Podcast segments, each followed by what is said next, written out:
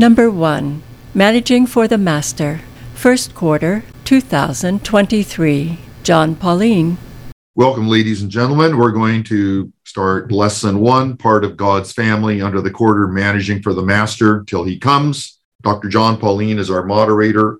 Obi is going to offer the opening prayer.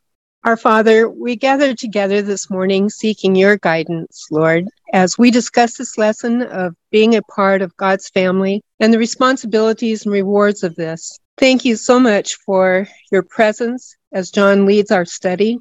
May all present and those who listen hear your words through the Spirit and be blessed. Amen. Well, we're starting a new series. This is a series entitled Managing for the Master Till He Comes. And this creative title is another way of saying what Adventists often call stewardship, which actually is a fundamental belief. As far as I know, we're the only denomination that has a fundamental belief on stewardship. And I thought right at the start, because this would be the motivation, I think, for church leadership to choose this topic to be given during this quarter. And fundamental belief number 21 on stewardship reads as follows We are God's stewards entrusted by Him with time and opportunities, abilities, and possessions, and the blessings of the earth and its resources. We are responsible to God for their proper use.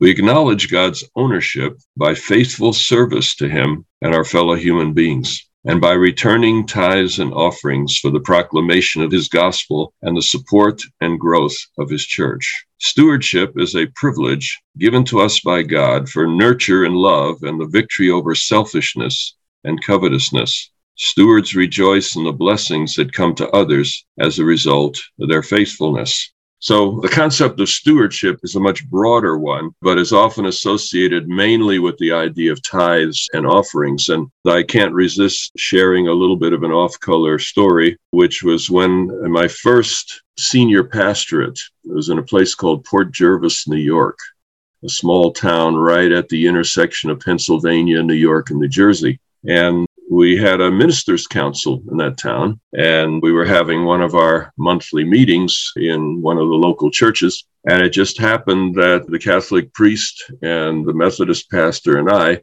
all used the men's room at the same time. And we were standing there at a certain device, sort of side by side. I was in the middle, and the Catholic priest spoke over me to the Methodist. He says, Hey, he says, you need to get to know this guy. He's a Seventh day Adventist and they practice tithing. And he says, Your church's finances would be a lot better if you embraced that idea. so that was one of my very first meetings like that. And I was really startled about that, but how widely that was known that the idea of looking at money, looking at possessions, looking at resources as a stewardship, as something to be used for God and for God's glory and so on. So that's what this quarter is going to be all about. According to the author of the lesson, there are more than 2,000 verses in the Bible that deal with money, possessions, and our attitude toward them. And as the fundamental belief shows, it's much more than just tithe and offerings. Stewardship encompasses many, many other things, which we'll get into as we get through this series of lessons this quarter. So, our first lesson is entitled Part of God's Family. So the whole idea here is to see stewardship in the context of God's family, that God is like a heavenly parent and provides for us everything that we need and invites us to respond in kind and be productive members of the family. Along the way in this session, we will also talk about money and what money means. And for me, that probably will be the highlight of our current session. So let's turn to the handout and go to number one in the handout, where it says this lesson considers the privileges and responsibilities associated with being part of the family of God. What kind of imagery is used in Ephesians 3 in that passage? While there are religious differences among us, we're all members of God's family. It is the rare parent that rejoices when their children move away, no matter how badly they've behaved. Similarly, God is not willing to lose any member of the family, but prefers that all will come to repentance. So let's get into the text that triggered some of this Ephesians 3, verses 14 and 15. For this reason I bow my knees before the Father, from whom every family in heaven and on earth takes its name. So, what he's saying here is that there's a universal family, and that every earthly family is a model of some of this bigger universal family as well. So, God is portrayed as Father, and we all get our identity from Him. This used to be really, really central I think, in a lot of people's thinking. The idea of the church as a family. I remember growing up, I grew up in New York City, and we attended a German speaking church. The children's Sabbath school was in English, and so we didn't feel totally left out as kids. But the sermon and the songs and so on, and the main worship would be in the German language. But one of the things that struck me is nobody used first names there. Everyone was Bruder Kirk, you know, or Bruder Bell or Bruder Ziprik. And that last one sounds appropriate to a German context.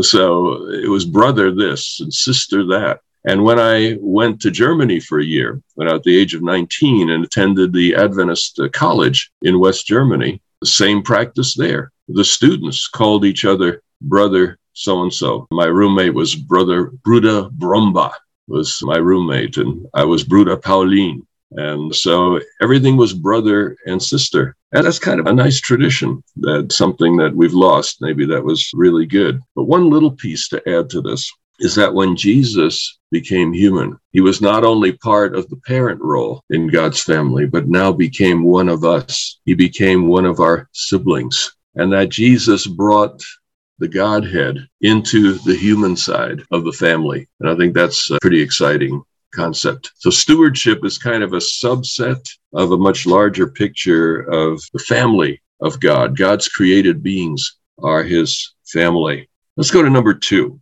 And there it says, read Exodus 3 and 5 and Galatians 3. And the question is, what picture of God do you draw from these texts? So we'll read them one by one. And if you're inspired to comment on any of these, you can. But as we're thinking through these four, be thinking of the question what is the picture of God that comes through in these statements? So, Exodus 3 and verse 10. So come, I will send you to Pharaoh to bring my people, the Israelites, out of Egypt. He calls Israel my people and the children of Israel. Strong family concepts there. Exodus 5 1. Afterwards, Moses and Aaron went to Pharaoh and said, Thus says the Lord, the God of Israel, let my people go so that they may celebrate a festival to me in the wilderness. Once again, Israel is my people. Obviously, God's family is bigger than Israel, but in a special way, he adopted Israel as his people and would speak in those terms even to foreigners like Pharaoh. Galatians 3:26 For in Christ Jesus you are all children of God through faith. All right, children of God through faith in Christ. So the family concept is widespread in Scripture. Climax is perhaps with verse 29 of Galatians 3. And if you belong to Christ, then you are Abraham's offspring, heirs according to the promise. All right, so God treats us as his own offspring.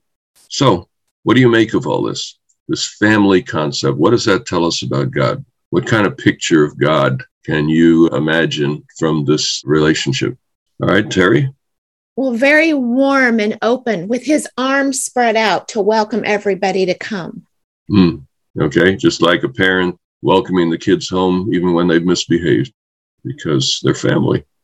You don't have four kids one day and three the next because one was disobedient. The parents still have four children. All right, Sherry or Gary? I think it depends on what the parent is like. There are a lot of different kinds of parents. And so you would get a different feel depending on if you trust them, how reliable they are. Okay.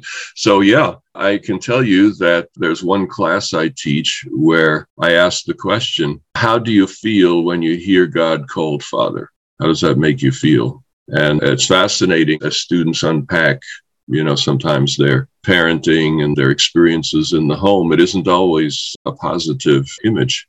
So God is, shall we say, the father that we were all supposed to have. That God is perhaps a model for what a true father is like.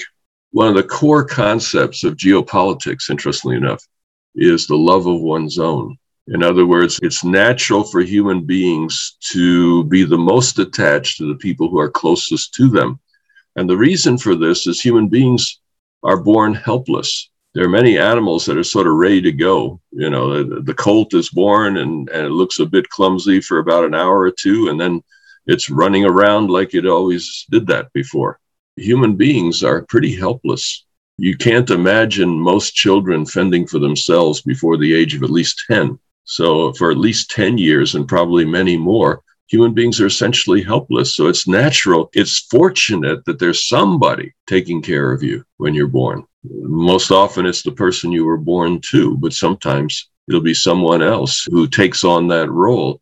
And it's very fortunate that human beings are willing to play that role for others. Otherwise, very few would survive. So the love of one's own is kind of the core there. And politics is how do you manage it when different families have conflicting expectations from their government, when different tribes have conflicting expectations, different states, different parties? You see, love of one's own, it kind of circles out from the family to the local community to the wider community, et cetera, and, and can be in the nation as well. The love of one's own nation. We see that going on right now in Europe where the love of one's nation is at the heart of a horrible war. So, this is kind of at the root of the universe that we put the most important attention on those who are closest to us. Neil. We look at Exodus and we see a father wanting to do whatever's possible to give his children what they need, the freedom that they need to go and worship. Mm-hmm. Yeah, I approach this as someone who is a father and is a grandfather. And for me, the starkest memory of all that was when we spent three months as a family in Jerusalem in a very, very foreign place. It was only the second time I think our children had ever traveled anywhere as a family, aside from a few road trips and so on.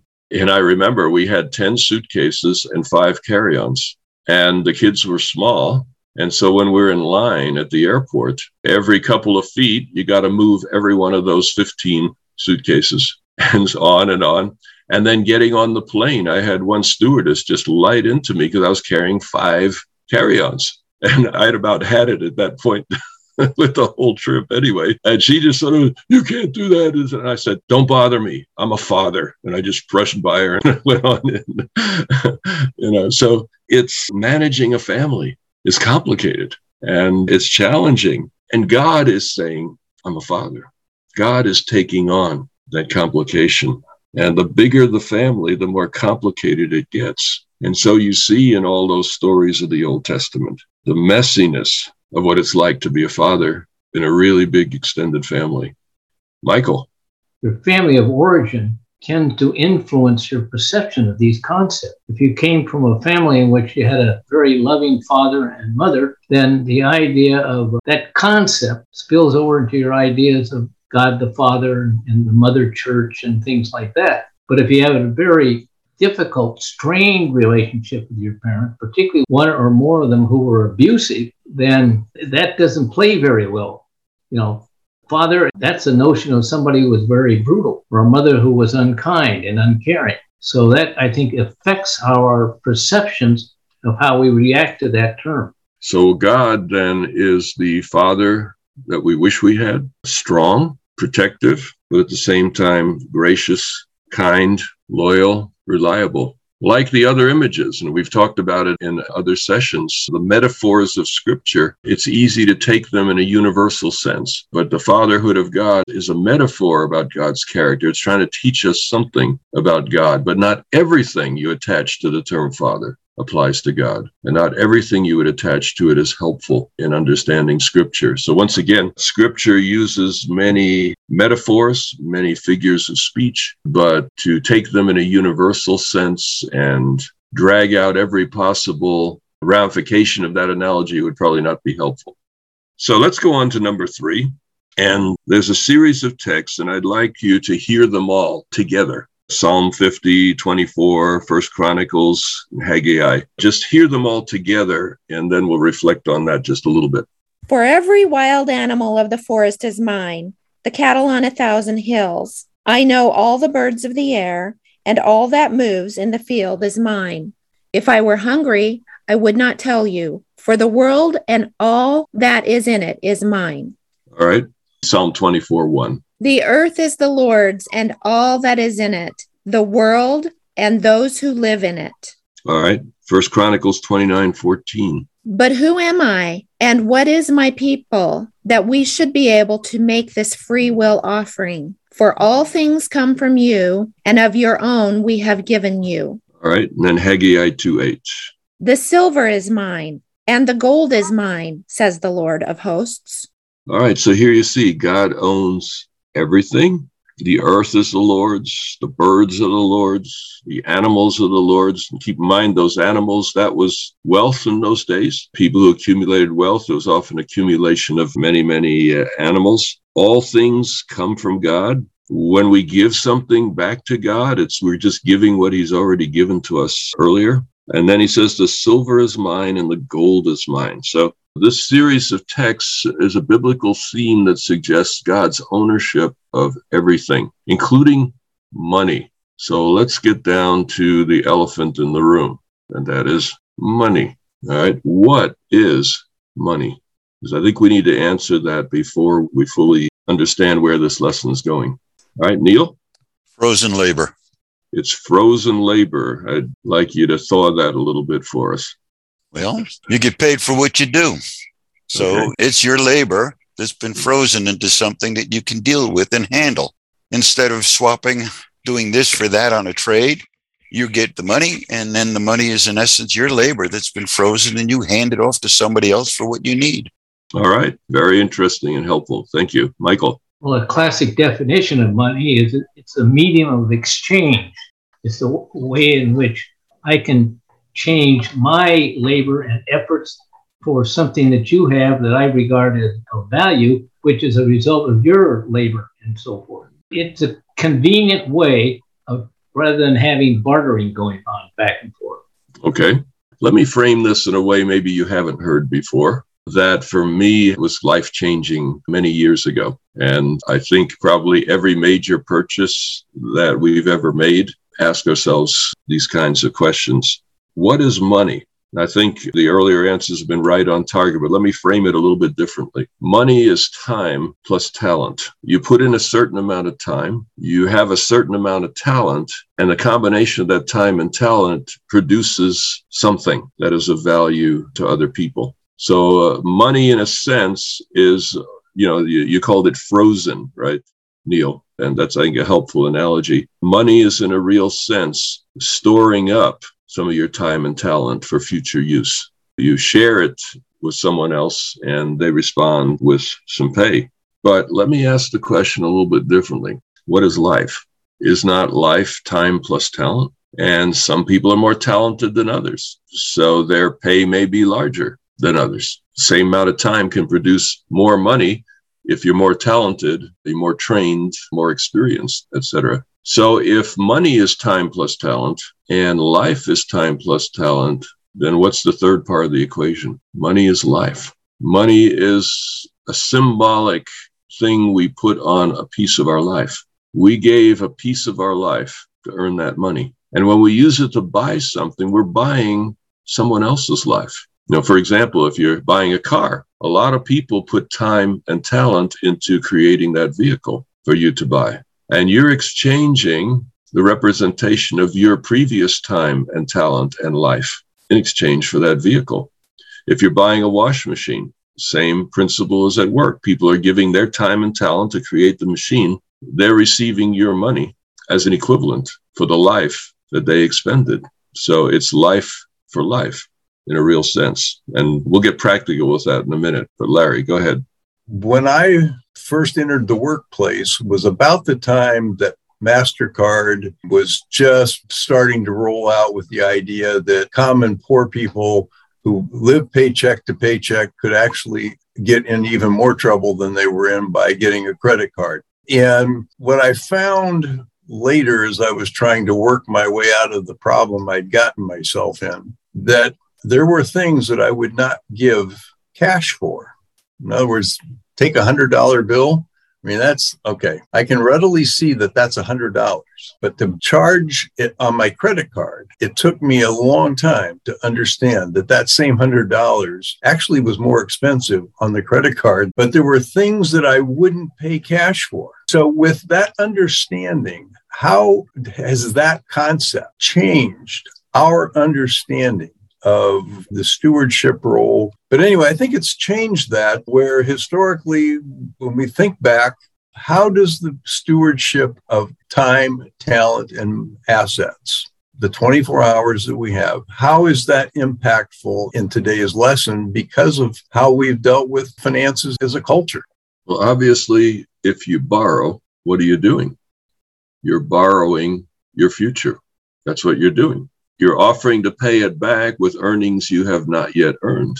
When you're living off savings, you are living off of the past. And which of the two is the wiser way to go? It would seem to be living off the past rather than living off the future, because living off the future, you're obligating yourself to give time and talent for something you will not get in return. You're simply returning that representation of your life to somebody else. So living within one's means is also living within one's actual life. Now, let me be practical here, and then I'll turn to Michael. You're buying a pair of shoes, okay? Uh, one pair of shoes is $50. How long would it take you to earn those $50? Depending on your salary, maybe one or two hours, right? But you look over the other side of the shelf and you see some $300 shoes that look really, really cool and really, really comfortable. You say, I think I might go for those $300 shoes. Well, now you're exchanging anywhere from three to maybe 15 hours of your life for those shoes. And by thinking in those terms, you begin to value your purchases. I mean, a lot of us just buy stuff without even thinking. But when you sit down and say, you know, those shoes are going to cost me 15 hours of my life, is my life being improved that much by that choice of shoes? Or is the cheaper shoe, you know, 90% as good and it takes a lot less out of me? This is probably even more useful when buying a car to realize in order to get this car, I'm giving up one, two, five, seven, 12 months of my life, depending on your salary and depending on the price of the car. So for me, it's been extremely helpful to simply weigh how much life I'm giving up in order to make this major purchase. And is it worth it to me? Am I willing to work for seven months in order to have this car as opposed to one that would cost me only two or three? Is my life that much better? And it can provide a perspective. And I think coming back to what was just said, one of the dangers of the PayPal economy or the Venmo economy these days is that is a tendency to lose touch with that reality. Money is sort of a non solid thing, you know, like the hundred dollar bill. And if it's not solid, it's easy to lose touch with the fact that that number is a value in your life. And the faster you decrease that number, the less you're respecting the life that it took to gain it. So, anyway, that to me was a life changing concept that impacted all of our major decisions through the years. And I think that might be helpful to restore a bit in today's world. Michael. I think that's a useful statement. I am guilty of something I think a lot of people are impulse buying is to go to Costco with the idea I want to get two things, and you walk out of the store with a basket full of eight other things that you hadn't planned on buying. And we all do that, some to a greater extent than others. And the other thing I was going to mention is the way we spend our money is dependent upon our level of income. The example is what car we drive, what house we live in, all that's affected by our standard of living, except in one aspect of society and in our economy, and that is healthcare. Nobody goes into the hospital having suffered a heart attack and says, wait a minute, I want to cut down on the expenses. I don't want a cardiologist. Just a general practitioner is good enough for me. And I don't need one of those angioplasties where you put a stent in my heart or heart vessels and so forth. Nobody thinks that way. They want the very best care they can get, which is one of the reasons why healthcare in the United States is so very, very expensive.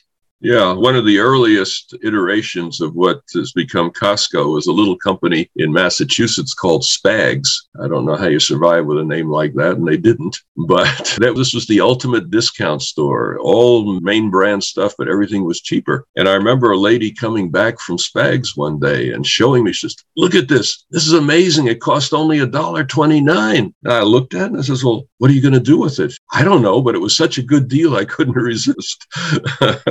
well, at that point, you just spent the piece of your life for something that you're going to have to throw away later on and waste some time doing so. Yeah, the danger of the discount department store is that you lose touch with a little bit of reality. And that's, I think, the way they like it. I remember coming out Go of ahead, a Costco store many years ago, and here was a guy that was behind me, and he had a case of sauerkraut. And I said, You sure must like sauerkraut. He says, Not particularly, but it's such a good buy, I couldn't pass it up. yes. Uh, Julie.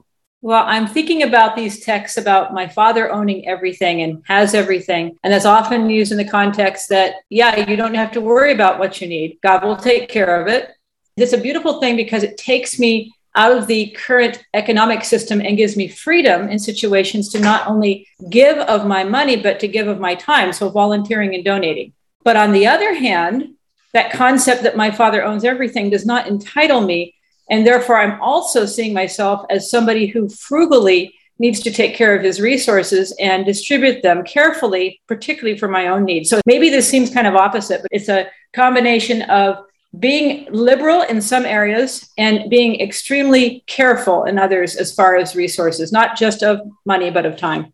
So when you dig deep into the principles of scripture on any topic, you often come to something just like that, which is a tension between two principles. The one principle is a principle of being frugal with God's resources, and the other is at other times being very liberal with it. I remember James White once in a sermon talked about money, and he said, I operate by three principles. Number one, earn all you can. Number two, save all you can. And number three, give all you can. Those were the three principles that he tended to operate by. And I think another of the things that really was crucial in my life is the recognition that financial security comes from living on less than you earn, living below your means. If you spend 110% of everything that you earn, then you're going to be in trouble it's inevitable. It cannot be any other way. But if one consistently puts aside 10, 15, 20% as savings month by month by month and gets used to living on a disposable income that's less than 100%, accumulation and saving becomes almost inevitable as well. All right, let's go to number four.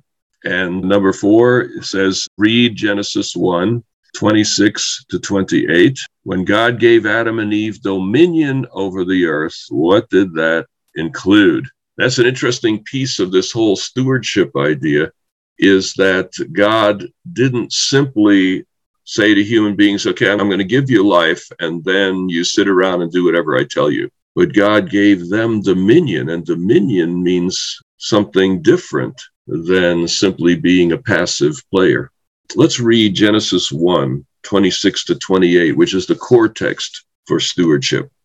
Then God said, Let us make humankind in our image, according to our likeness, and let them have dominion over the fish of the sea, and over the birds of the air, and over the cattle, and over all the wild animals of the earth, and over every creeping thing that creeps upon the earth. So God created humankind in his image. In the image of God, he created them. Male and female, he created them.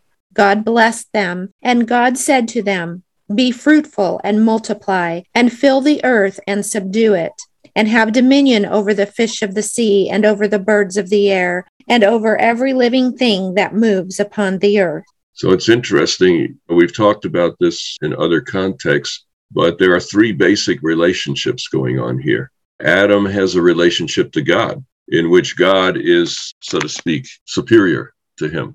God is his mentor. God is his master, however you want to put it.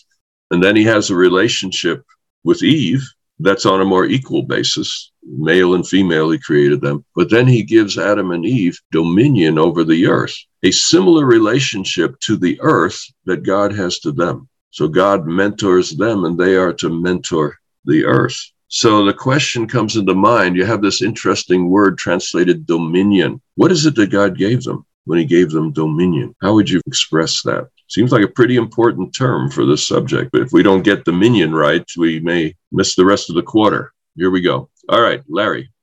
A one word answer would be responsibility. And then that raises the next question is well, then what does responsibility mean? So, dominion in the biblical sense, as I've come to understand it, is you're personally responsible for the actions that you do. Man is responsible for the care, which includes the growth and to train things to grow, to bring things up, to teach. It also includes the responsibility to learn yourself.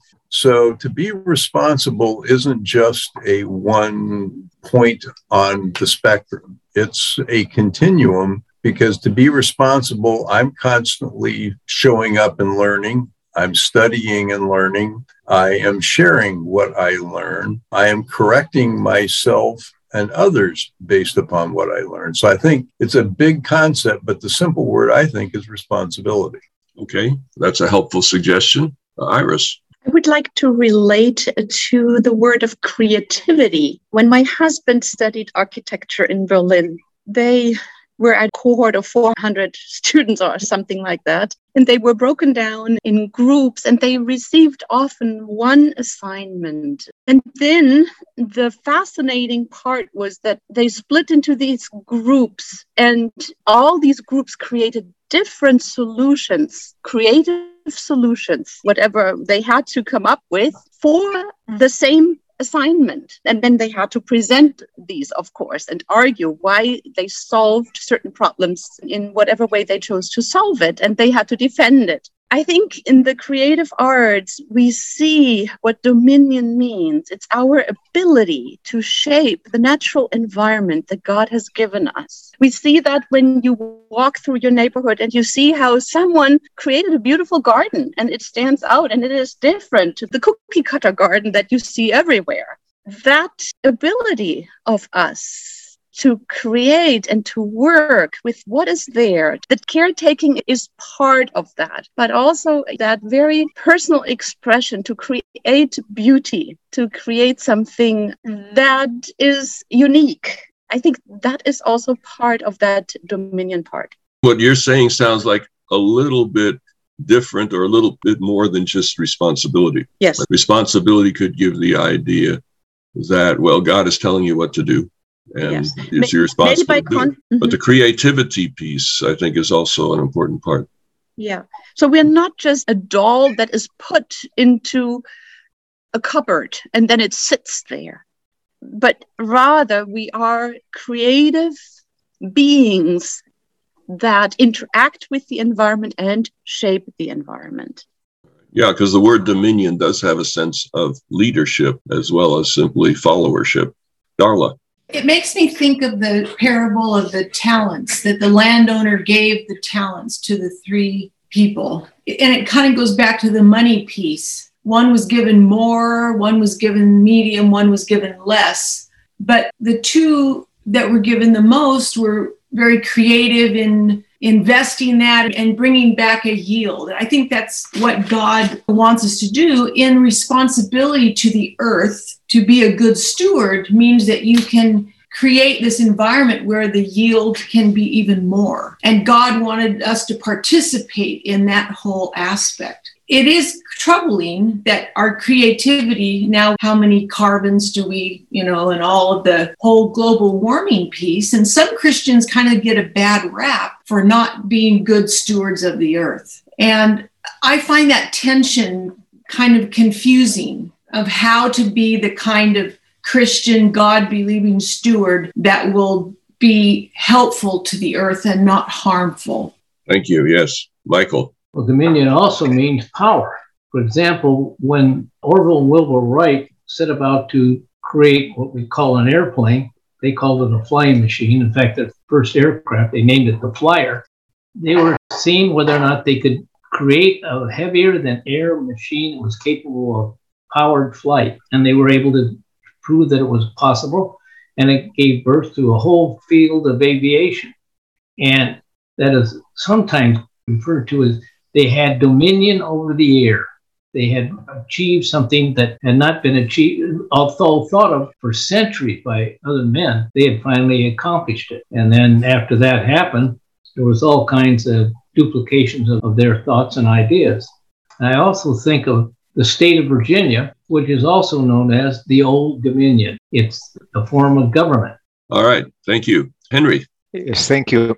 I would like to submit the idea that we have a problem trying to define dominion in the way that God given it to Adam and Eve. First of all, that was in a time when Adam and Eve were not rebels, were just created in the image of God. They were behaving under the guidance of God, and they were given another piece of what God is because God was sharing with them the dominion that He had over nature. So for us, after Garden of Eden, we have a completely different concept of dominion. So we cannot have an idea of what dominion meant to God when He gave it to Adam because we have not experienced that type of environment. So for us, dominion is power, dominion is authority, dominion means absolute ownership, and all of these things because this is the only thing that we know none of us actually experienced what God was intended for Adam and Eve. And what I think dominion in the idea that God was intended for Adam and Eve before sin hit Garden of Eden was you will do what I have shown you that I did during creation time. I am the supporter. I am making everybody helping each other. Look in the order that I did creation. This day is helping the next part of creation, and this part of creation is helping the next part of creation. And at the end, you are at the end are going to be helping all over in the cycle to keep it rolling, to keep it nice, to keep it working. You are a servant, just as I am a servant for you because I am working for you, Adam. So you can have it all. To me, that's the dominion that God intended. But since human beings now we only know dominion in the other way, we think that Adam was given dominion to say what he wanted to do with the fish, what he wanted to do with everybody else, because now he was the one in power. That's the distortion that sin created. So to me, the meaning when it was given to Adam and Eve was, you are a servant, just as I am a servant, God explained to Adam. Someone in the chat asked, What does it mean that Adam had dominion over the fish? And I think we get a clue of that in Jesus in John 21 when the disciples are out fishing and they fish all night and don't catch anything. And then Jesus says, put your net on the other side of the boat, which is the opposite of good fishing technique. If you're fishing in the morning, you want to put your net in the shady side of the boat so you can still surprise a few fish swimming by. He had them put the net out in the open sun and filled it with 153 fish. So Jesus was Adam as Adam was intended to be. Adam apparently had a lot of power as well as responsibility because in Jesus we see what the image of God was fully intended to be. So I think that's pretty amazing stuff. Yeah, Henry? But I would like to argue that the way that Jesus showed that was under the circumstances of sin already, mm. when fish was intended for food, which was not the original plan. So Jesus needed to adapt to the circumstances after sin. Before sin, Adam was the caregiver of fish. That was the dominion. He was supposed to do everything for fish to thrive and expand. But again, that's what I think. We don't have the idea of what God meant because we all have only lived under the distortion of sin when dominion means you will do what I want because I am the one on power.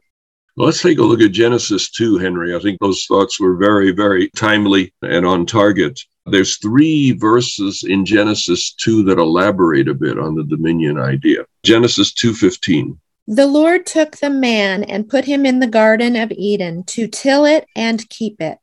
All right, to till it and to keep it. The King James said to dress it and to keep it. And those Hebrew words imply two things. One is to dress it means to improve it.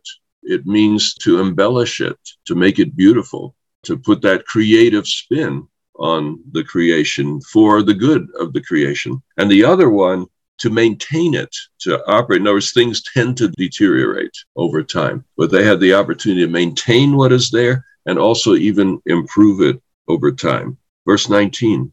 So out of the ground the Lord God formed every animal of the field and every bird of the air, and brought them to the man to see what he would call them. And whatever the man called each living creature, that was its name. So human beings were called to care for the animals, as Henry brought out. Verse 22.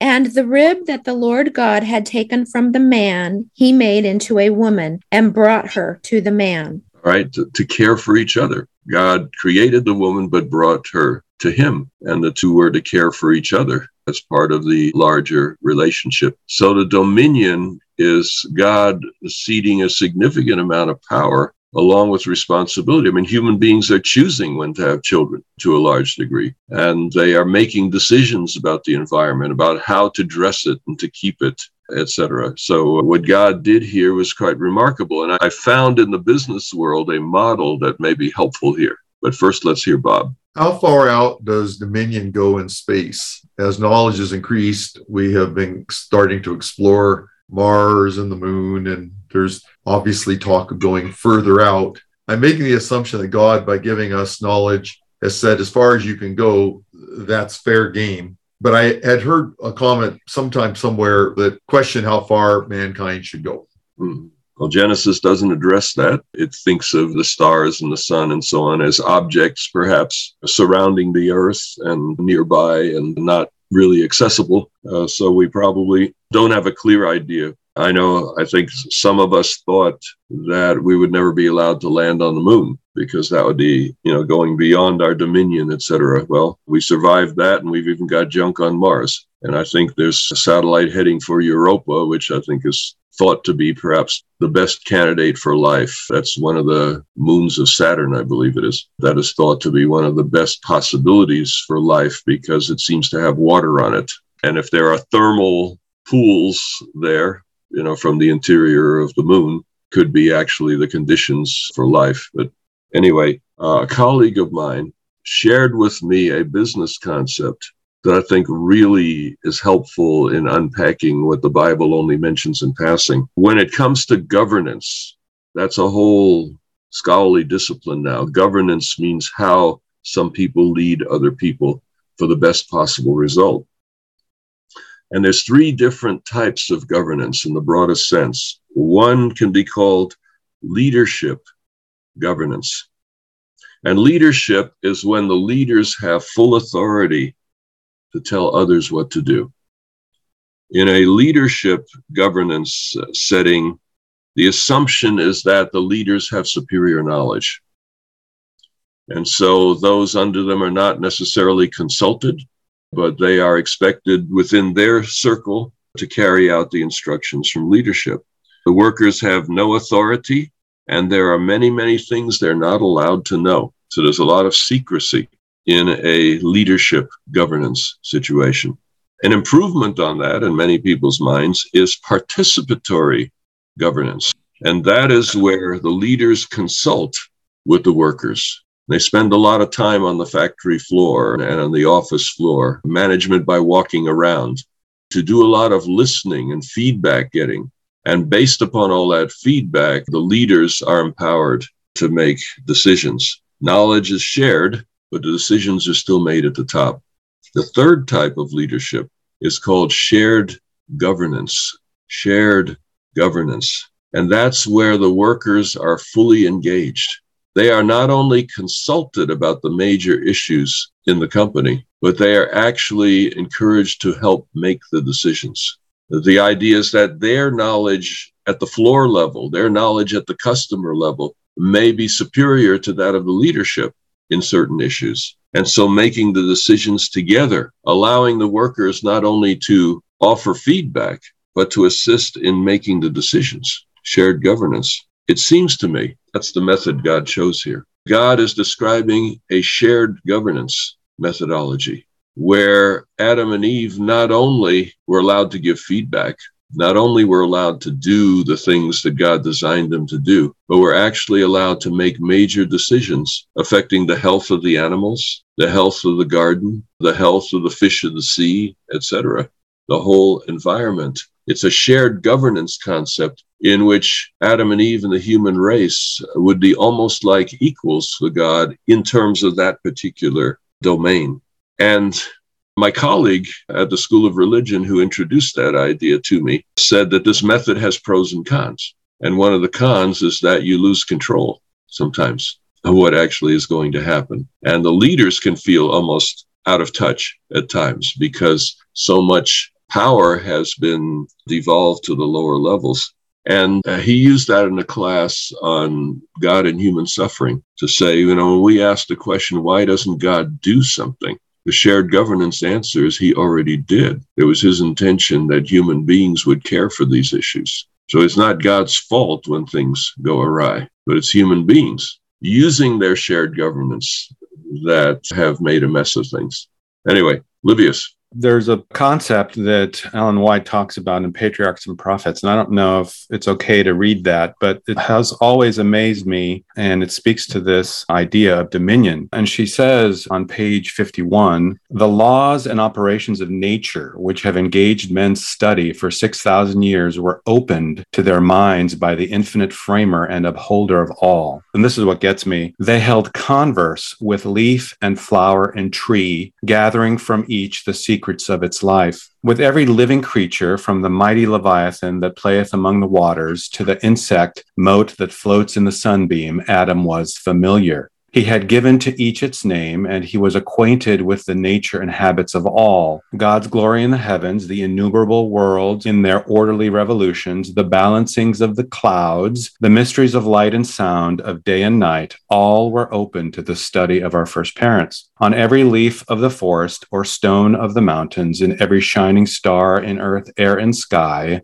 God's name was written. So you mentioned like one of the characteristics of Dominion, like they had a really deep understanding to be able to manage, to be able to govern, to be able to rule what they were in charge of, what they were given charge of. And it just blows my mind every time I think of what they were able to relate to and understand. So when God was giving them dominion, that was shared governance. What I hear in Ellen White's statement is participatory governance. In other words, Adam and Eve were shared governance by God. They had real authority, but in the process of exercising that authority, they took a lot of feedback from the environment, from even the plants. That's an interesting one. These days, if you talk to plants, people are a little worried about your mental health, but apparently there's more to that than we might think going in there. So, yeah, that's a beautiful statement unpacking how Adam and Eve's role may have been much bigger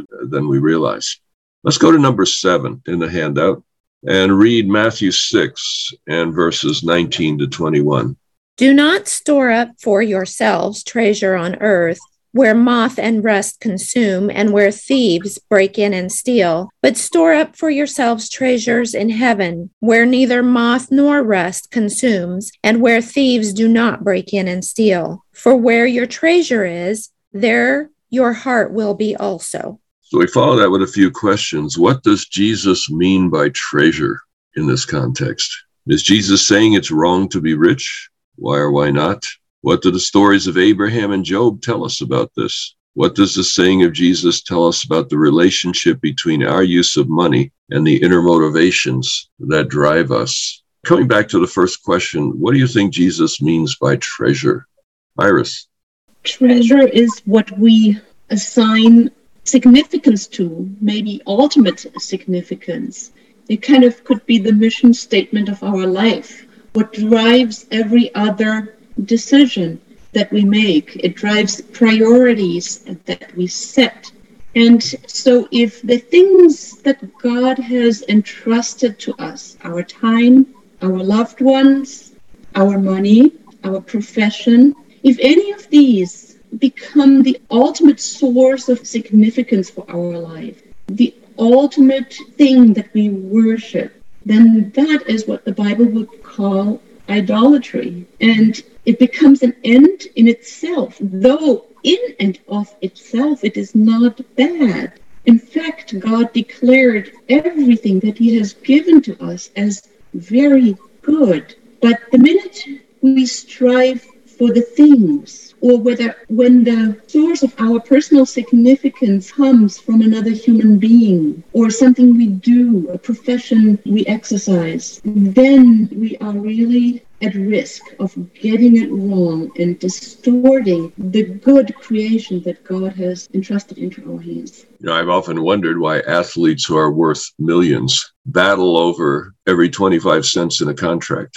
You know, the contract is five years, $175 million, and they won't accept 170. So they're holding out. I'm not going to play until you give me the 175. You know, and you wonder why would somebody hold out for an extra five million after more than you can possibly imagine? And I think for human beings, the core of this is the idea that the more money you accumulate, the better your life. It can care for your needs and your wants and your desires, etc. So the whole idea of saving money, accumulating money is to make your life better. When you buy something, you hope to make your life better. This car will make my life better. This house will make my life better. But I noticed in the chat a comment that it's interesting that the happiest people seem to be people who are giving it away.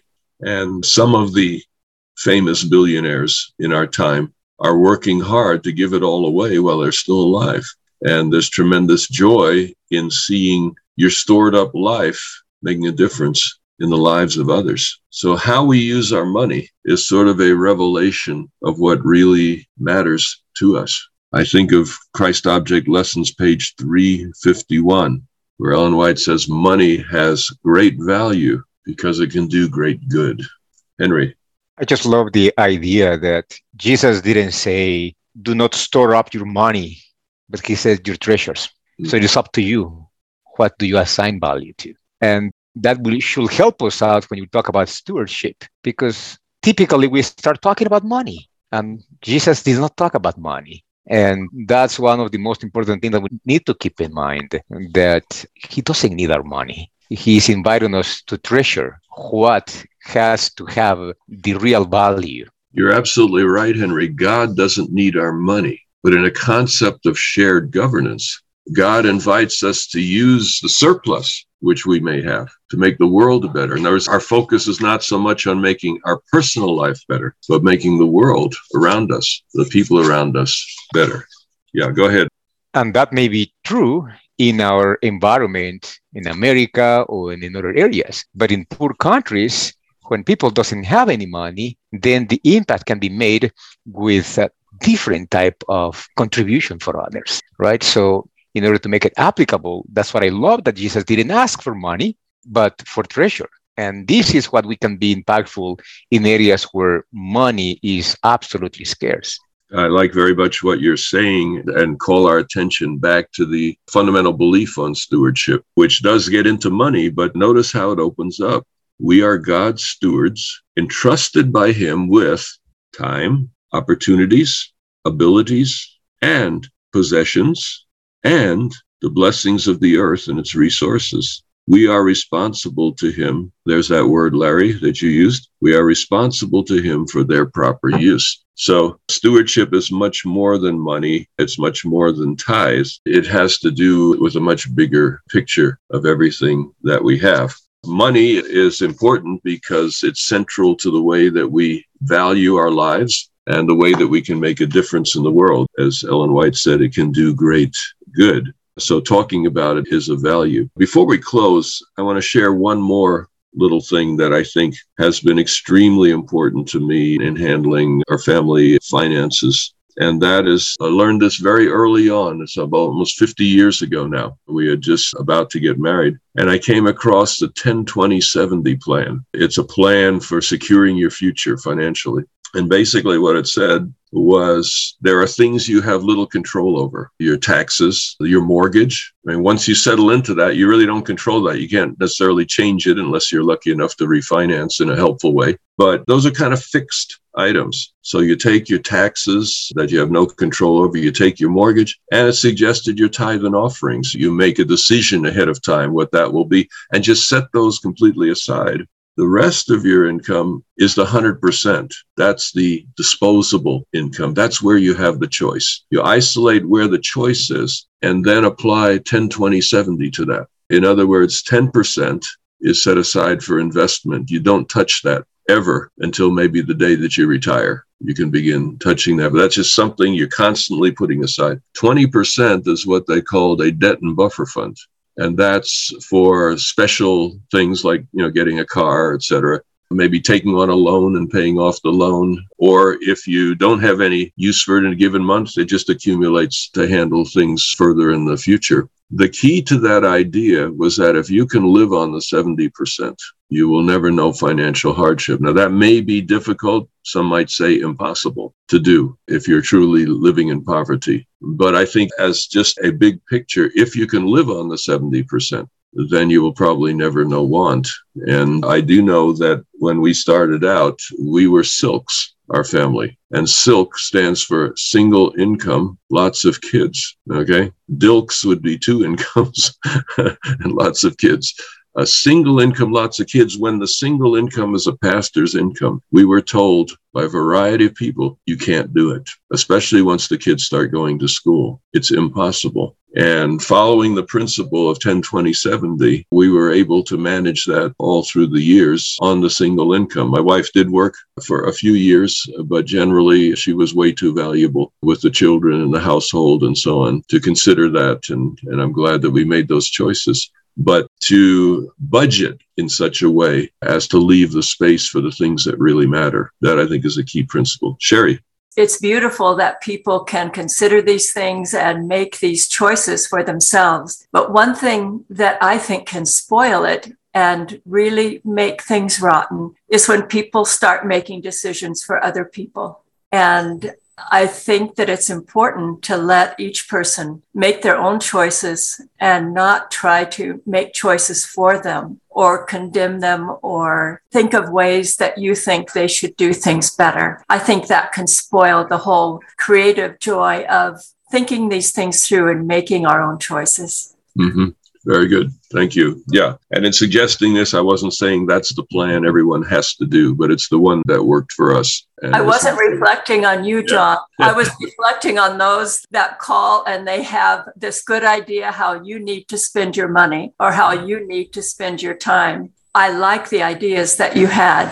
I'm just saying each person should have the freedom to make their own choices about what they have accumulated and mm-hmm. not decide that they need to make it their business. And I guess that's one reason for Pine Knoll. We have never, ever asked for money. And that's been really a precious part of it to us that we hold very dear because I think everyone has the right before God to think things through and make their own choices. So that's just from a personal view. Sorry.